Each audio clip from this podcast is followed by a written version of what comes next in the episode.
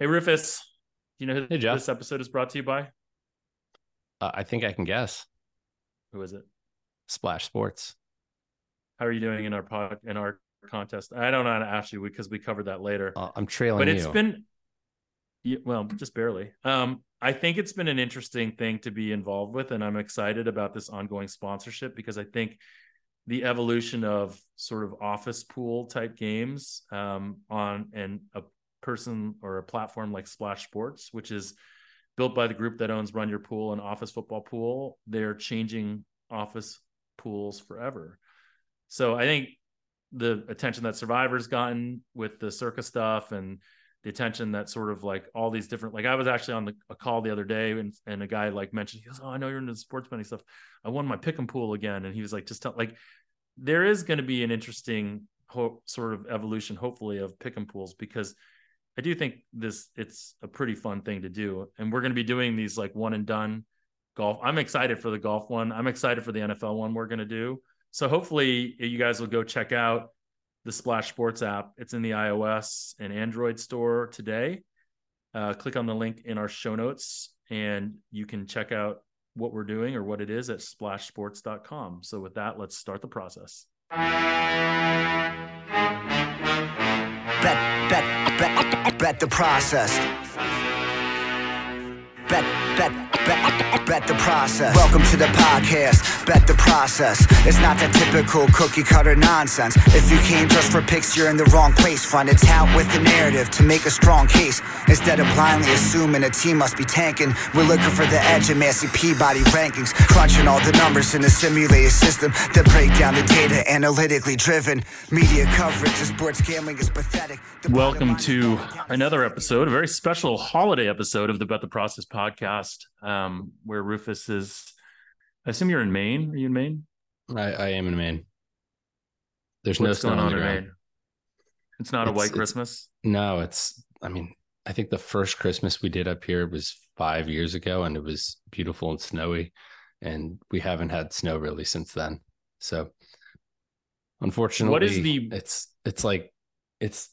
I mean, it's actually warm enough that Tom and I can get up there and like throw the frisbee um, with just like hoodies on. So it's it's it does not feel like Maine in the winter. pretty on brand for you to play frisbee the two of you guys i feel like seems very east coast elitist of you prep school-esque Well, you know the ironic activity. thing is i'm the one that went to prep school and has the elitist background from an Well, education Tom, Tom went to boarding school too. I'm the only one that didn't. I'm I'm the Which one did I'm he the go to? public school kid. You went to Episcopal High School. Hmm. got it couple questions on holiday what what is the peabody uh like holiday tradition what's like the thing that you think is the most fun thing that you guys do What's the most fun thing? Well, this year and last year, my sister and her husband arrived on Christmas Day because they spent Christmas Eve and Christmas morning with her husband's family. And so we actually have celebrated Christmas on December 26th on Boxing Day the last two years.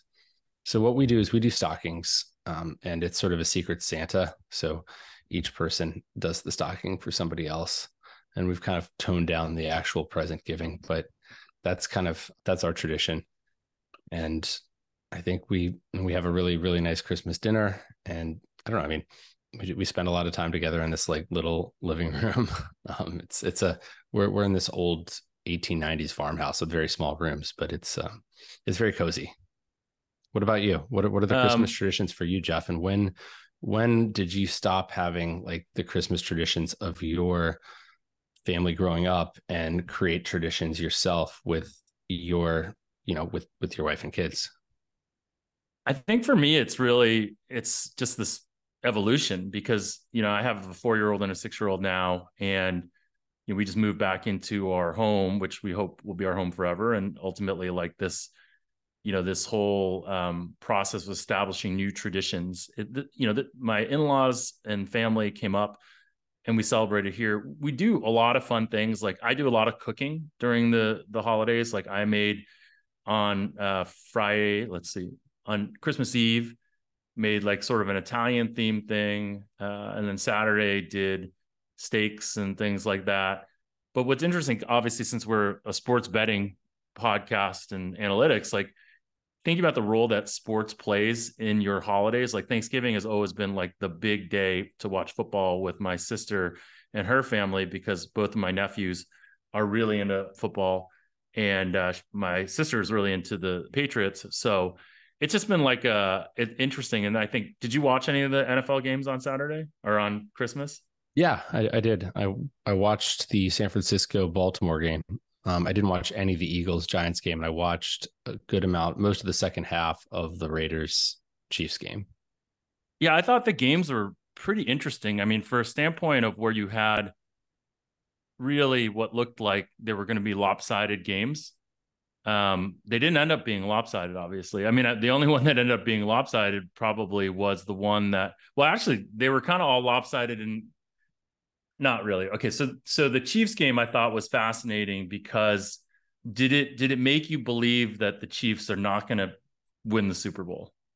I mean, I didn't really believe they were going to win the Super Bowl, but I I don't know. It's what it's the Chiefs are so odd because it feels like no matter how good they are during the regular season, um, they have Mahomes and somehow can figure things out and can beat a team that's more talented, just like they did last last year in the Super Bowl.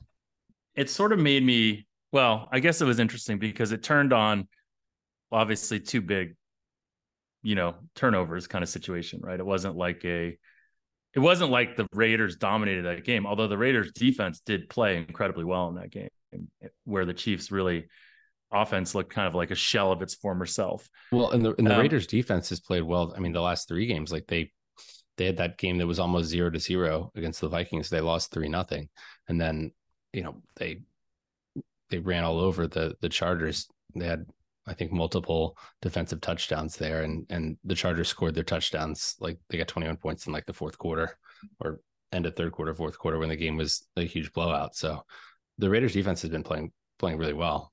So can we can we talk a little bit about then the reaction of um, what your numbers say now? Because I mean, going into the if you were just purely narrative based, right? You would have said going into last week that the Niners were the odds-on favorite, right, to win everything. The yeah. Ravens were probably number two, second dish, just being, but like, you know, like I listened to Simmons's podcast, and he and Sal were like looking at the futures numbers and they were like, why haven't they flip flopped? Meaning, like, why aren't the Ravens now two to one? And the and I don't think they understand how futures work and what goes into them. But you know, obviously, they're expecting the futures to react to what happened in that Ravens game, meaning like, like those two people should flip flip flop, meaning the Ravens should be the odds on favorite now, and the Niners should not be. But like fundamentally, from a macro standpoint, very little changed because of that game.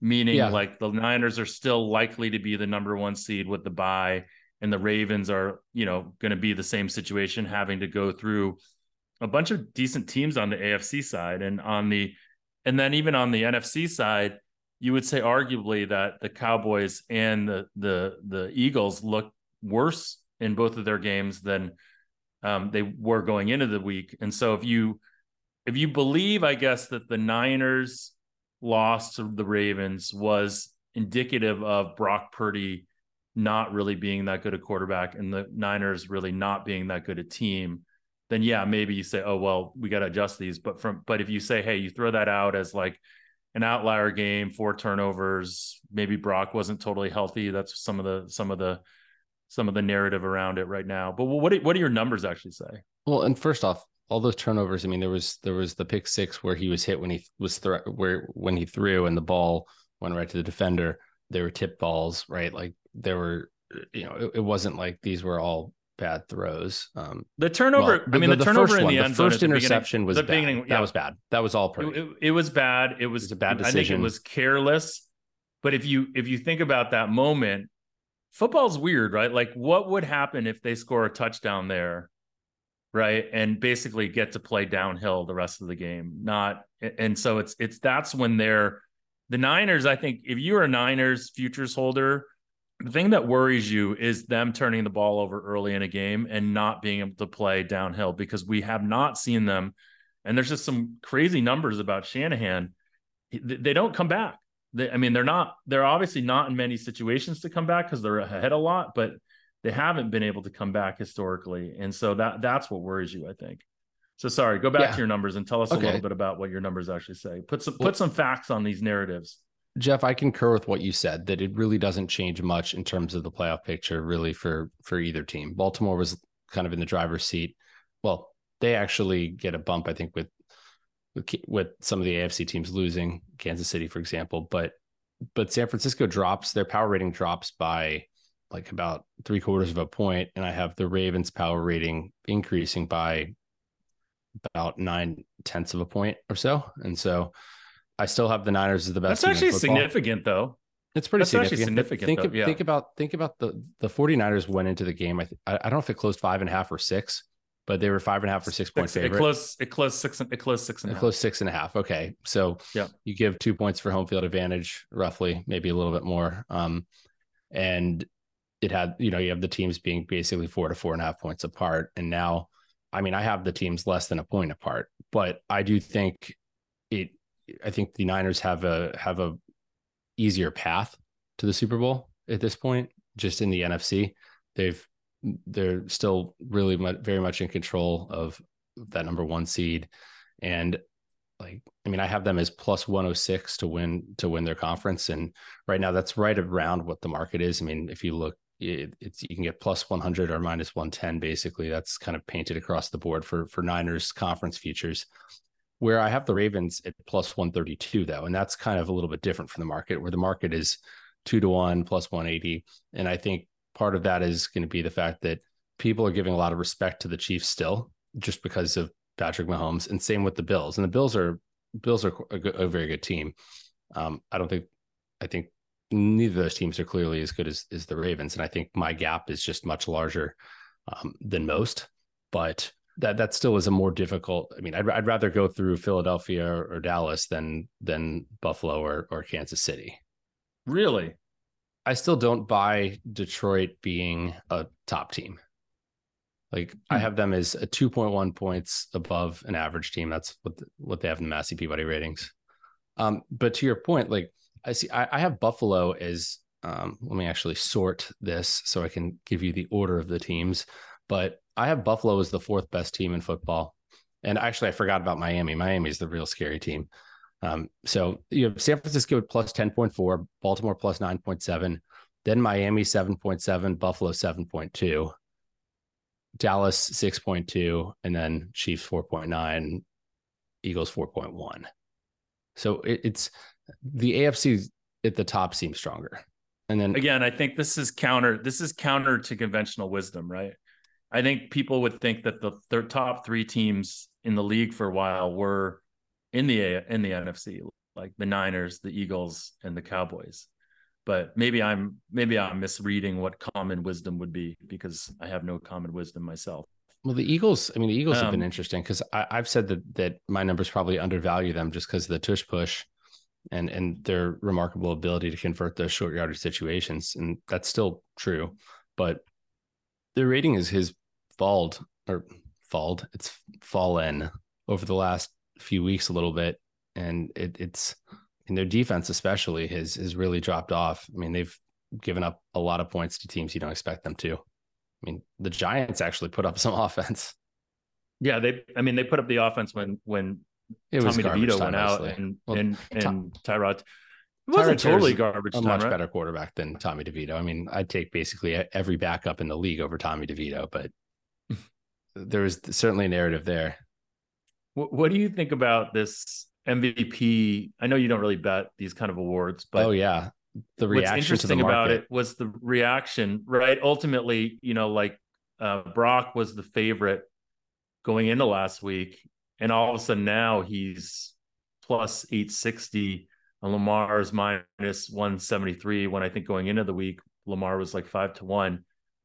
Like how how can a market like this move so much in a week? Like it's it's is, is it just because it's like so thinly traded realistically at this point and because there's the overrounds are so big or like why is it why this reaction seems almost crazy to me well i think it's recency bias for sure and we still have two more weeks. Right, but where does season. where does where does the if it's if if we have recency, if we have bias in any market, theoretically we have inefficiency, and theoretically there's a place to get edge and value. So is there a place to get edge and value here? But like, do you uh, just you know, keep do you just I keep think, betting some like do you bet Dak right now at plus three hundred? Sorry, at plus three thousand. Does he have a path? At thirty we, to we have to remember it's a narrative award. It's it's about a story. Right it's about a story of a top team and the best player on that team, or at least the most valuable player on that team, and how responsible they are for the team's success, which is generally the quarterback. And so the story with Purdy, I mean, was initially and early in the season that it wasn't Purdy, it was the system, blah, blah, blah. And but his numbers were so good. But then this kind of this game essentially validates that old theory that it's not Purdy it's Shanahan, it's the playmakers, it's that whole, you know, that whole system. And so how does he recover from that is the question. Because, you know, that game alone, like, yeah, a, a zero touchdown, four interception game is really hurts his his stats, but like he's still if you look at like the metrics, he's still been the best quarterback in football this season. So and and Lamar Jackson is not in that conversation, but it's what he did on a big stage with everybody watching. And so the question is how much of the voters can actually look at that? And I don't, I don't know the answer. So I, mean, I tend to think that these moves, I mean, I was going to say that that I, I, tend to think that move was a larger than what's efficient, but you could also argue that towards the end of the season, especially that there's probably value in a player that's like a prohibitive favorite um, like a minus 260 or something like that because at that point they basically have it locked up. And I don't know if you saw that there was somebody that had bet they had bet Purdy before the season at 100 to 1 odds, betting 2000 to win 200,000 and they actually sold the ticket on a PropSwap I think for $130,000 before this game. So so they, they made out pretty well. Yeah. I'm looking at this the numbers on Chris and they didn't have Jalen Hurts on here. I don't know why he's not listed. That seems weird. Is I mean, Jalen Hurts, I guess, is is he completely out of it at this point? And like, you know, you you look at these numbers and like, who would you would you bet on? And who would you bet on right now if all the odds were even? If you could just, I mean, like, who do you think is to win the MVP? I don't know. I mean, I wouldn't have thought Lamar Jackson just given the numbers, but I mean, his his rushing stats have been good as always. And how much do you weight that? I don't know, Jeff. I really don't. I, I think at this point, though, I think the last two weeks could make a big difference in in how these teams do the last two weeks, especially. Now, who who who votes for this? The writers? Is that who votes? Who votes for the MVP? Is it the players? The who is it? Do you know? No, in baseball, it's the writers. I assume it's the writers, media, something like that. Who votes for the NFL MVP? The AP has presented awards since the award is voted by a panel of 50 sports writers at the end of the regular season. That's the AP NFL most valuable player. Is that what we're is that what we're doing? Probably. Organizations which is uh, I mean there's football writers of America. Uh, NFL has held the annual, which it, recognizes the winner of the. It's the Associated Press MVP award. Yeah. So it's a panel I mean, of 50 sports writers at the end of the regular season before the playoffs the results the voting the voting happens before the playoffs. Yeah, that's good because I feel like in baseball the voting happens later, and you're not you're not supposed to take into account the postseason, but it's kind of hard not to. Let's put our heads into the bodies. No, let's put our brains into the brains. Something of, of these 50 sports writers, and at this point, it doesn't really seem like there's a prohibitive favorite, right? I mean, like Lamar Jackson at minus 173 would tell you that he's the prohibitive favorite. But like you said, the numbers and is there any I don't know. I just I think there's probably a lot of real psychological bias that goes into this voting. For sure. For sure. That is that is how, probably how much... not stuff that I feel comfortable talking about on this podcast, to be honest. Yeah. I mean, how, how much is this game still in the voters' mind in three weeks? If Brock does like eight touchdowns and zero interceptions in the last four games and ends up with prohibitively better numbers than Lamar Jackson with a team that wins the that you know a team that gets the first round bye in the NFC and some of his games against the best competition certainly like Dallas and Philadelphia have been have been amazing right? So yeah. I, I mean I would have thought I, I would Dak probably... was going to be the D- Dak was the guy if Purdy slipped, but then the Cowboys have lost two straight. Yes, let's say So- somehow that Dak plays great the last two games, and for They whatever come back reason, and win the division. the, yeah, they come back and win the division. Although the Eagles have such a safe route, but you would have said that they weren't going to lose. I mean, they almost lost to the Giants. Dallas is like it was Plus three fifty or so. to win the NFC Win the division. East at this point. Yeah.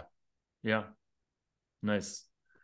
I don't know. I mean, th- there's Um, people that make a living on these awards, and and they, I mean, maybe they they dissect these things. Um, that's not me, not you. Clearly, No, I mean, it is again like we're pro we're process driven we've never we've never dived into something of this sort um have you been following your splash sports competition in the bull pick'em Uh, I, I looked the this answer should be yes rufus I looked this morning. how, how are you doing what's your record I don't know. Um, I'm. you In the top morning half? you don't know what your record Well, it doesn't say No, what what's your place I'm record? in. Yes it does I can't find that. go to go to my entries and then it'll say what number you're at. It's like tied. I, one of my entries is tied for 437. The other one is tied for 889. I'm 14 and seven and 13 and eight. But I sadly lost. I lost my. I've Lost lost my uh my special game. Yeah, that's it's crazy to lose your special game. I don't know. Like this pool's been interesting because I haven't been in like a pick and pool in a long time like this, and the simplicity is awesome. I would love there to be you you need to like with a pool there needs to be a lot of more social interaction meaning like I want to watch the games with people who are in this pool with me or I want some like notification of that so maybe I'll I'll start what what's your record do you know I still can't find my record. I you see a little graph. I see a graphic that shows me. That are you in the app are you in the app No, I'm on. I'm on desktop. Okay you got to download the app Rufus Okay. Well, I Go can. I splash can go. splash I click my entry splashsports.com I go, can. to, go to the app I'm, I'm on the website, Jeff. Um, I can see. Okay, in the early they games, probably have a better experience on the app I'm sure they than do. they do on the website that But that's my how phone. My phone is on the other side of the room, Jeff. When I'm that's how recording that's the how development works. It is All true. right. Well, this is this has been a horrible um, thing for our sponsors, but let's just tell you the app is slick and it tells you where to go. So go to splashsports.com if you want to download the app and have like an awesome, you know, gaming experience, which is the app slick. Okay. Jeff, so, I've lost. I've lost seven picks, So you're like including my star also. pick for Yeah, the my star pick warm lost. ups. For the warm ups, My my Um, star pick and was, I'm- was San Jose State, that and I lost one pick in the holiday slate.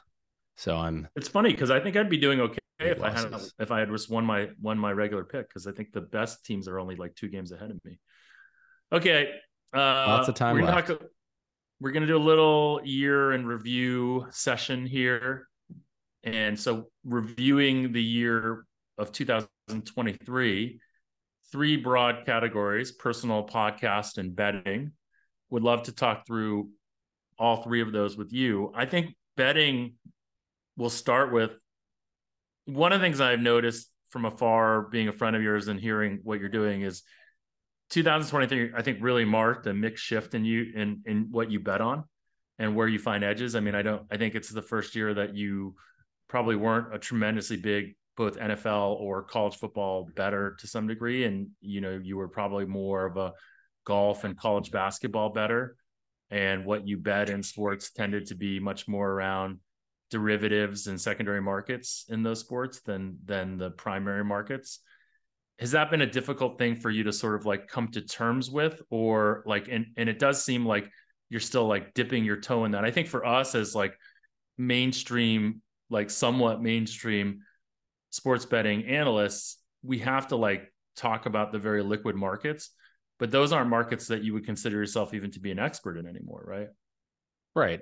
So, Jeff, I think broadly broadly speaking, you're correct. For NFL, the only betting I've been doing really is derivative type markets, teasers, first halves, um, quarters, things like that, and and not very big for those. For for college football, we're still betting sides and totals, but our size isn't huge relative to other sports and you're we have focused a lot more on on golf and college basketball and scaling those. I think that's kind of that that's been probably the biggest I don't know, I'd, I'd say the biggest change has been the ability to scale and and sort of have good relationships and really branch out in terms of different avenues to to get down. And so we've really done well in that area.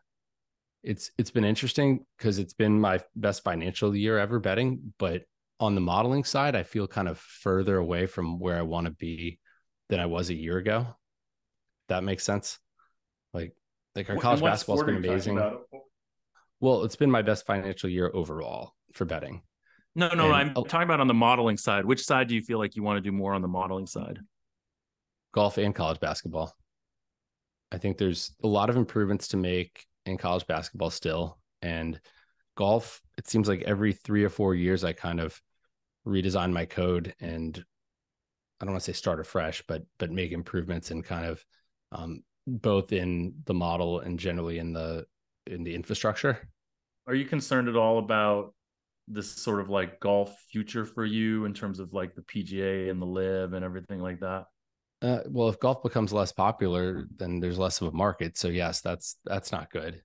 I'm not super concerned about LIV necessarily though, just because there's there's going to be golf being played and people will be betting on it. So for me though, Jeff, golf it was it was our biggest volume golf year ever. As I said, we we, we scaled well, but it, it, was my lowest ROI on golf ever. I think we returned 2.7 percent, which I'd, I'd never had a year before um, below four four and a half percent in the past, and so that that isn't good. Um, that's not something I'm happy about. I think we've had I think we had some bad variance in terms of outrights and stuff like that, but at the same time, the edges we're betting are smaller too. Markets are more efficient, and so that's that's a little bit depressing for lack of a better word. But the other thing is, I just have not felt as motivated this year as I have in past years, and that's both for for the betting stuff and for like building with the unabated stuff too. I mean, basically motivated in terms of the modeling in general. So that's kind of something that I, I don't know. I, I hope that trend doesn't continue because I I feel like I haven't been as productive as I would have liked to have been, and I kind of need to get back into that zone like almost to prove to myself that I can.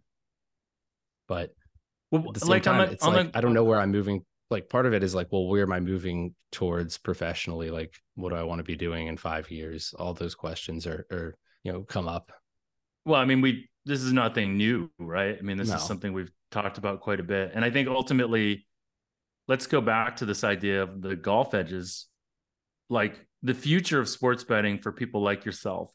And if you follow you know a lot of the people that are real professionals meaning like the people that need to get a lot of money down and into you know relatively what are efficient markets that become more and more efficient right like we you just said golf is becoming more efficient and you're going to like work hard to try to find more edges i think you'll probably try to find you know there's like again, like if I'm characterizing your evolution as professionally right now, there's a few things that you're doing. One, you're trying to find more ways to get money down and therefore getting more edge because you can get more money into different markets that allow for inefficiencies. So that's one area. So like you can basically try to find better pricing.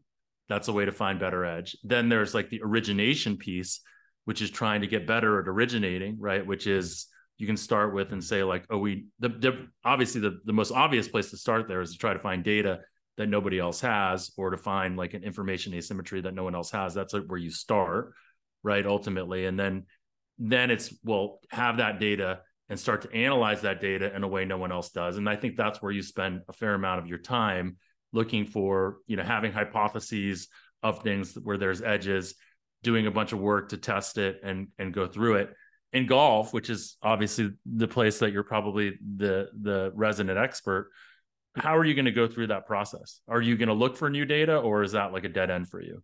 No, I, I have been going through that process. And I, I, would say I've been integrating new data over the last few years in, in a way. But what I'd like to do is kind of rather than just adding things on to uh, infrastructure that already existed, I'd like to design the, the a better infrastructure around this. If that makes sense. Like sometimes you you have you have some model built and new things come along and you sort of add them in a way, sort of an ad hoc way, a way that that works. It's not the but it's not the way you would design it if you had if you had that data to begin with. And so I think I've gotten myself into that situation a little. And that's basically what why I sort of redesign things every three to four years because of new data and new things in the process that I'm using and and trying to do it in a more intelligent, logical way. But I, I agree with what you're saying, Jeff. And I don't, I mean, I, I have good data I use that, you know, is not readily available, but it's not like I'm creating the data myself. So it's not unique data that nobody else has. And so the value needs to come from the way I analyze it. And luckily for me, I think that is that's where most of my edge over the years has come from in general. And so I do have some a plan of attack I kind of want to um, implement, but it's a pretty big project I want to undertake. And I was hoping to do it during December, but I haven't really had the time to. And so that's, I, I don't know when I'm going to get the time. That's the problem. So going into then, then this next year, let's talk about the year forward. Like, what are some resolutions you have then to find the time or to do this, and like, what's your process going to be going forward? It's, it sounds like yeah, hopeless. Like you're almost saying like I don't have the time. No, I, I, I think I think this is next year is kind of a prove myself year in a way. I can't expect to keep doing the thing, doing things the way I have been, and and have changes occur, right? I think in your life, and and this kind of goes in the personal life too. Um, if I need I need more structure, I need more plan, I need more accountability to myself.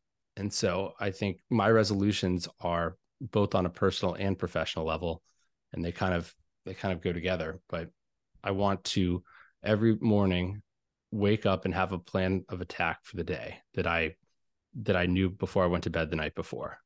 Because I think sometimes there's certain days when I don't necessarily have a plan of attack, and there's and and the work I'm doing probably isn't the most, it might be the most urgent, but it's not the most important. And I think oftentimes without a plan, I, I end up spending time on things that probably don't matter that much in the scheme of things, like searching for edges on quarter bets or something like that, right? It is not going to help me build something long term that I want. Like that's not the best use of my time. But sometimes I'll do that because you know, I don't know, that's what I feel like doing. And so I'm going to be more structured and I want to have accountability there. I want to have goals for each day and and I want to log whether I met those goals.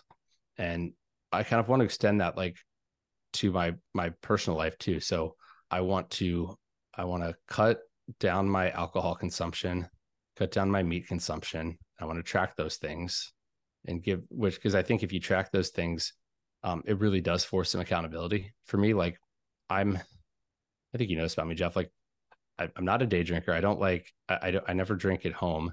But when you live in New York City and you have a pretty active social life, like, you know, you end up drinking more than I would say I would like, you know, in terms of like my health. And so I'm interested to see what that'll do to my productivity as well.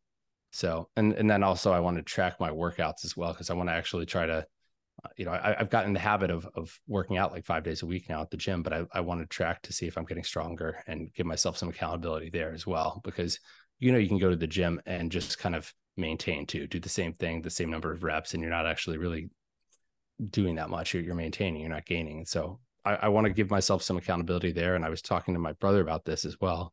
And we we want to maybe have some sort of bet so that we actually have some downside because you know otherwise you're tracking something, it doesn't look good, you stop tracking it, right? I mean, it's it's a fascinating conversation. Are you you're familiar, obviously, with like Stephen Stephen Wolfram and the quantified self, and there's just a whole. This is a movement, probably I don't know, ten years ago, that was was very popular around just measuring a lot of stuff around your your daily habits and your, you know, understanding more about it. Um, I think the challenge with it is it's hard to track these things. Like it takes time and effort and and there's the breakage meaning like the first time that you don't track these things it just causes you to stop doing it. I mean, I think it's a great idea ultimately to start measuring. I mean, we're we're data driven people, so you measure what matters, you measure things about yourself. But again, the problem with a lot of these things, and, and this translates a lot into the business world, where people use things like OKRs, which are, which are something that's um, John Doerr, who was the key partner at Kleiner, but he kind of helped set this up at Google for a long time. And then there, that stands for objectives and key results. And ultimately, it's like what you do as a business to sort of like help understand how you're doing as a business. But it generally doesn't work that well for businesses because they're not good at actually measuring these things and they're not good at actually picking the right measures that matter. Like his book is called um, Measure What Matters or something like that. And you know, it's it's I think the problem with these things that is is ideal in in in an idealistic world, in a perfect world, they would be awesome. But the, in the practical world, which they're hard to track, hard to create accountability, and then even just picking the right measures, you know, like you you have to start somewhere, right? So measuring as you're doing is probably the right thing, right? Like in in again, yeah. like if you go back to this idea of what you do in business, and even what you do in my world in technology, you create instrumentation, meaning like you start to measure the actual like what happens on the website, what happens in a in an app, like who's opening it, how often they're opening. It. You just create all the ways to measure it. Then and then after time, you get enough data that you're able to start analyzing it and correlating it with things but to do that as a data. human, we're in this data creation, right? I mean, because we talk so, about this for sports betting and stuff like that. Like if you can create data that's unique, that's a big advantage. But I think personally, trying to track too many things is more difficult. And I think for me, I need to. I, I want to track few. Well, you just li- like that, literally listed like eighty things that you were going to track. So I mean, uh, I think things. you you need to like hold yourself. Do I have a? Did I have a plan for the next day? How many drinks did I have? What was my meat consumption and did I work out? What is what is Slash. meat consumption measured in? I, I, don't know that that's I don't know. Binary. Actually, I haven't thought about that. This what's what's defined as meat? What's is chicken meat? Is fish meat? Yeah, what's meat. what's meat? Tofu is that meat? No. Unless it has. But why would you it. delineate between like Unless a lean a lean meat? Like what is the? I mean, like here, here's my issue. Well, I, I, mean, I think this is eating meat is broadly speaking not particularly healthy in general for you and for the planet but i care more about me. Yeah. I don't know. I was like talking to someone that i is smart and very very liberal and was talking about the idea of like meat consumption and the impact on the environment. And he was like dude it's like yeah you can go through that narrative but like the the other stuff we do is you know, he was basically just saying it's not it's not nearly as big a deal as people think it is in compared no, to like I mean, look the other things we do in life. Jeff, like the the goal of this is to invest in my health more. And and this year I kind of really went down that road a little bit. I I got one of these executive physicals. I really got a baseline for where my health was. I used to be much more more active, I guess, um, in shape. Like, I mean, we, we all were that way growing up, right? we played all the sports and everything like that. But and I started I started developing some good habits again, going to the gym, and and so I kind of want to extend that to to other things because to drinking, to nutrition, etc. And it's not like I eat particularly unhealthily, but I eat out a lot, and so that's not that's not. I mean, I'm probably consuming way more sodium than than I should. But I think for me, all these goals are in that direction of being healthier. Yeah, I guess I'm just wondering, like, because I'm pretty bearish on your your success in this in this well, resolution. I, I see a honest. bet coming then. Like this. No, no, this, no. I, this but is I what I need. But I need I need accountability. I need downside to to force myself to do this. Do you though? I mean, I think so. Isn't isn't intrinsic motivation kind of like the ultimate and what what drives us? Like, I mean, I think yeah. having a I don't need to be your I don't need to be your babysitter and trying to get you to do these things. Like I think it's interesting to think about what I what I would say is not that you need I think you need a better so this is this wait, wait. is like this is your, the, the, big brother and me talking to you right now. Like th- this is let me let me just say this. Your plan right now, okay, has lacks the detail and the actual execution around it. Well, it, th- it those is, are still being is, developed and I will develop okay, those well, let's, before I'll the check, plan let's starts. let's do a new segment each week where we check in on how this is going and what you're doing. And again, this is not bet the results. This is not bet the results podcast. This is bet the process podcast. So I, I think we can maybe create a segment on the podcast where we review these things. I don't. I don't necessarily want the world to to see this, but I want. I, I need to have some accountability. Well, what's better accountability than that? It's true, but I was going to say that we, we, you you mentioned intrinsic motivation being the best motivator, but think about school growing up. Like I studied because I wanted to get good grades because I knew, well, and by study, I mean, you know, I did homework for one class while I was in the other class, but I knew that I needed to get good grades to get into a good college. That was kind of like the next thing. Right. And then and I got to college and I was like, okay, now I can learn just for learning. And so I went into college being like, okay, I can just intrinsically be intrinsically motivated. My first semester, I got like a 3.1 or something like that. I had like three B's and a B plus, and it didn't work for me very well. And so I, I think that grades are good. They help you, they, at least they were good for me, right? Having this sort of external um, measuring stick, the scoreboard is important, just like it is for sports betting. I think you learn by having that. And so you can want to do something intrinsically, but you still need a scoreboard, a measuring stick, a way to uh, uh, some accountability. Yeah, it makes. I think it's interesting. It's like the carrot and the stick analogy, right? Like, what are what are you like? W- what gets you going? The carrot or stick? And seems like you are a somewhat of a stick person more than a carrot person. And well, I'll it's hard to give you. It's, it's, I'll put it this way: it's hard to give yourself. It's hard to give yourself a carrot for something like this. Whereas it's easy to find a stick. It's easy to find someone who will who will say who who will happily receive money if you don't meet your goals, with with no downside themselves, right? Mm-hmm. So I, I think it just it's pra- it's a practical consideration. I mean, Tom and I during COVID had a had a bet where we each had to do 100 push-ups a day and if one of us didn't we had to pay the other person i think $100 and so that's i guess that's a stick too but the other person messes up you get the carrot. No but it's a you it's you're a not a carrot person. You don't care you don't care about that money. It's not paying that money right? Anyways you want you want to ask me one question about things where, where we we i think got into some interesting stuff there but i'm happy to yeah. answer one question well, about either the past or the future and then we can let these guys go off with their new year's. Well jeff i want i want like will you give us a year in review for you sort of personally and professionally? Um, both in terms of it can be sports betting related or other professional stuff because i know it's kind of been a bit of a transition year for you both yeah. No i mean i think it's i think it's your career. Yeah. No it's it's been an interesting year. I probably for the first year long in my life and and and I had a year before like this where I did a lot of consulting.